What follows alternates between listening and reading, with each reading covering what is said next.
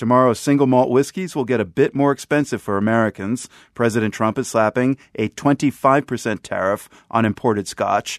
It's the latest move in a fifteen-year battle between the U S and the E U over subsidies for a completely different product, European aircraft.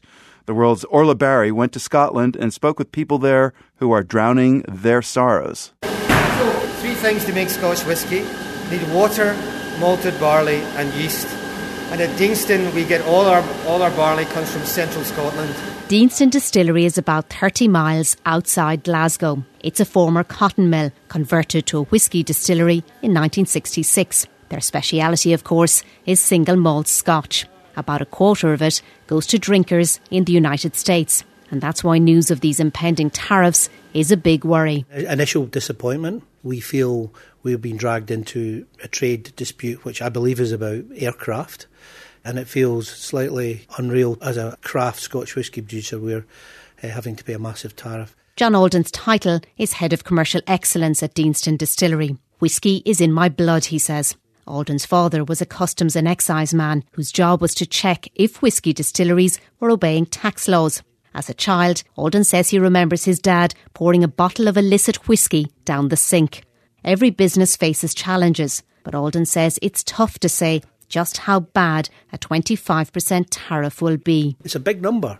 Will that slow it down? I don't know. We've worked very hard to build our brand. We have a brand ambassador who you know goes around the U S permanently just promoting the values of our brand.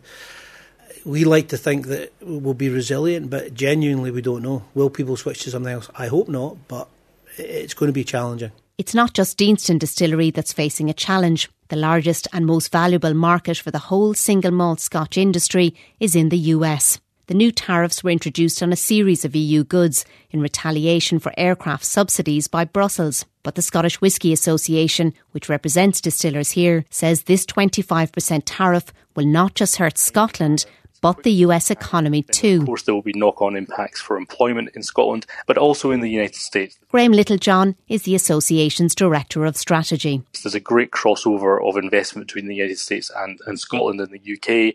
There's a lot of casks from the bourbon industry that come across to Scotland for Scotch whisky maturation. Nobody wins in a trade war, and this is going to damage the economies on both sides of the Atlantic. The British Prime Minister Boris Johnson did raise the issue with President Trump during a phone call earlier this month. But so far there's no sign the tariffs will be revoked. Littlejohn is still hopeful that Trump might change his mind. One of the things in this dispute that we really need to focus on is the special relationship between the United States and the United Kingdom. And yes, the special relationship between President Trump and Prime Minister Johnson.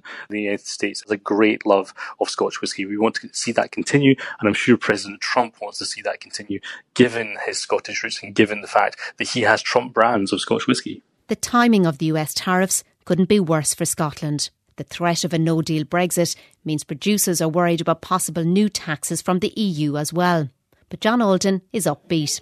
Looking around Deanston Distillery, the place is packed with tourists on a rainy Thursday afternoon. Among them are Ray and Cheryl, a couple from Los Angeles. Ray is clearly the whiskey expert. I drank it, I said, light, delicious, flavourful, um, almost like the greatest cognac in terms of the flavour and how it hits your palate. But when it comes to the U S tariffs, he's reluctant to give his opinion. I would just like to say I would love to see the economy of the world do well. If there are tariffs can be removed, then there's no uh, antagonism or warfare worldwide. We can all work together. But I would very much like there not to be any impediment to bringing this incredible uh, whiskey back to the States. Another American couple, yeah, Logan and Christina from Denver, are a little more vocal. Yeah, it's very sad to hear. Yeah, disappointing. So how many bottles can we take back? I think four. We can take four back. Buy, buy a new suitcase, it'll be cheaper. Would you prefer if your president didn't introduce tariffs on Scottish whiskey? I would prefer if he did not. Yeah. I leave them to their whiskey tasting and ask John Alden how he would convince bourbon-drinking Americans to stand up for Scotch. Well, I'm biased, of course. We actually have very close links with the U S bourbon industry. The vast majority of our whisky is matured in bourbon casks. There's a gentle taste that is, makes Deanston a very enjoyable dram. But you'd go for a Scotch over bourbon any day? You know, I like to try different whiskies, but absolutely. For the world, I'm Orla Barry, Doon, Scotland.